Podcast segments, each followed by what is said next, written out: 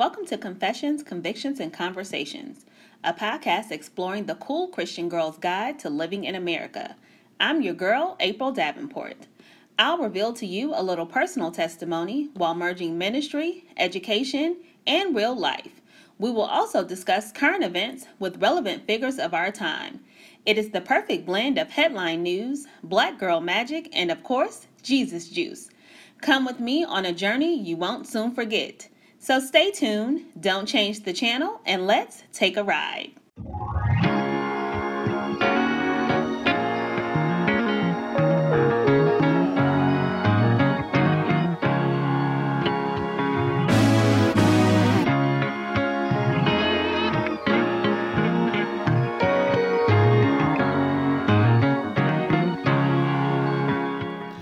Confessions, Convictions, and Conversations. I'm your host, April Davenport. Wow, I am coming to you live from the airways in a brand new year. It is 2021. Let the fireworks go. Woo, woo, woo. Thank God we made it. It is a brand new year, 2021. We can all breathe now. I pray that you and your family had a very Merry Christmas and that you remember Jesus is certainly the reason for the season and that you're having a happy Kwanzaa and that you're taking the time to remember the spirit of Umoja and unifying in mind, body, and spirit with those you love and those who are most important to you. On this first day of the new year, I think we can all say what a year we have had in regards to 2020.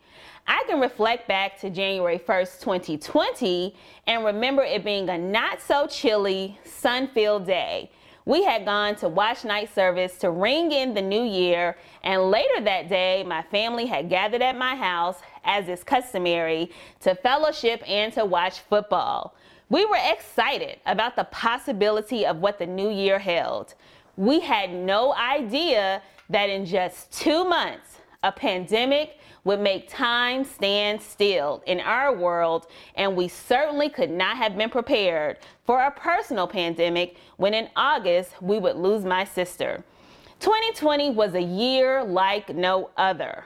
In spite of all that, I thank God that here we are on January 1st, 2021, saying, like all of you who are listening, we made it. So, in the midst of a pandemic, in a turn of a new year, when it feel like you can't celebrate, how do you ring in the new year? I'm not sure how many of you chose to celebrate last night's changing of the guard, whether it was with a toast or in a virtual church setting. But however you chose to count down the seconds between 2020 and 2021, the first thing you should do is realize that we all have a fresh start. Trust me, I know those words have a lot of weight and they can hold a lot of power. It can be hard to think of wanting a fresh start right now after realizing that your year is starting without someone you love. Or maybe it's beginning without sustainable income for you and your family. Perhaps you're not at your best physically and you can't even think about a fresh start because sickness is ravaging your body. I know a fresh start might actually be the last thing on your mind. As a matter of fact, you could be thinking there really isn't anything happy about this new year. It's really easy sometimes to look around and be consumed by circumstances. There are people who have been furloughed for nine long months, and those who maybe even be about to get laid off at the beginning of a new year. There are still who don't have access to health care and our children are still sitting at home unable to safely attend school. A fresh start is probably the last thing on your mind. But take heart, a fresh start and a fresh perspective is actually what you need. I know that most people like to do New Year's resolutions or set goals for the new year. And I'm not saying I'm not a proponent of those things we should all resolve to take better care of ourselves physically, mentally, emotionally, financially, and most of all, spiritually.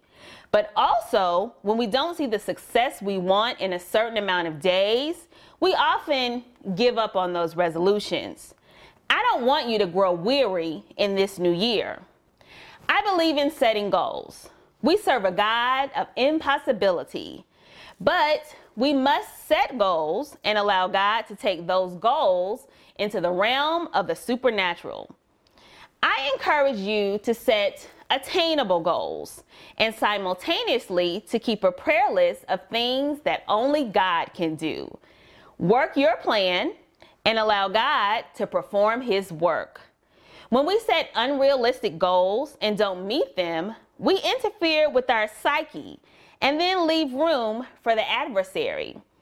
In this brand new year, we need sound minds, clear hearts, and strong bodies to do what God has called us to do. So, is there a fresh start in store for you? Yes. The fifth principle of Kwanzaa is Nia, meaning purpose. It is important for us to build and develop our community in order to restore our people to their traditional sense of greatness. But even more than that, God works in each of us to perform His will and do His good pleasure. If God allowed you to see this new year, it means He still has a purpose for you. If you feel you aren't walking in that purpose, seek God. Check yourself and check those things around you that may be inhibiting you. A fresh start actually begins with you. A new year and a fresh start isn't just about this first day of the new year. It isn't just about this first month when everyone is excited about leaving the old year behind and walking into a new year. It's actually about every single day. Each new day, is a day complete with possibility. Every day spent with Jesus is a fresh start and a chance for you to make every day great. I told you a few weeks ago that I released my devotional entitled Jesus Every Day a Fresh Start. And as we begin this new year together, it is my prayer you will share in this journey with me, not only through the podcast, but through the devotional. I'd love to share this first entry with you to encourage you as you begin 2021. A fresh day. This I recall to mind. Therefore, I have hope. It is of the Lord's mercies that we are not consumed, because his compassions fail not. They are new every morning. Great is the Lord's faithfulness. Coming from Lamentations chapter 3, verses 21 through 23. It wasn't until college that I began using an alarm clock. Growing up, my mother always came into my room to wake me up for school, church, or whatever the day called for. So I never had to use an alarm clock or rely on my own faculties to get up. Regardless of what happened the day before, or if it was less than ideal, my mother always came into my room with a bright smile and cheerfully said, Good morning. Early in life, I did not appreciate the early risings, but as I matured and realized that everybody did not have the same benefit, I understood that my mother was granting me her own dose of new mercies. In the third chapter of Lamentations, the writer, presumably the prophet Jeremiah, laments on the terrible state surrounding him affliction, darkness, bitterness, broken bones, ashes, but then hope. In the middle of the weeping, he remembers the God he serves. Life comes at us hard and heavy at times. We face family tragedy, career uncertainty, personal struggle, and sometimes it seems to happen all at the same time. Just when it seems circumstances can't get any worse, our relationships seem to falter, and the people who we have always been able to depend upon seem to be facing their own battles. There are days when destruction and desolation seem to be the only thing that our two eyes can see.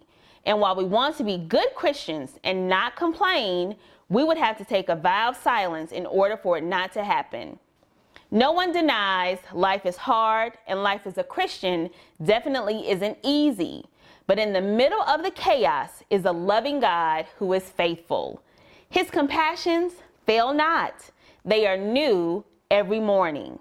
What a blessing to know that when we put our problems to bed, we don't have to wake up with them the next morning. When we take our worries to God in prayer, we can actually leave them there. When we feel as if we have messed up, we don't have to dwell in the mistakes of yesterday. We can walk in today with the new mercies that God is so graciously willing to give us. Why do you want to be faithful to your struggle when you have a God who is faithful to relieve you of the struggle? Why do you want to be faithful to the sin that seeks to destroy you when you serve a God who is faithful to forgive you?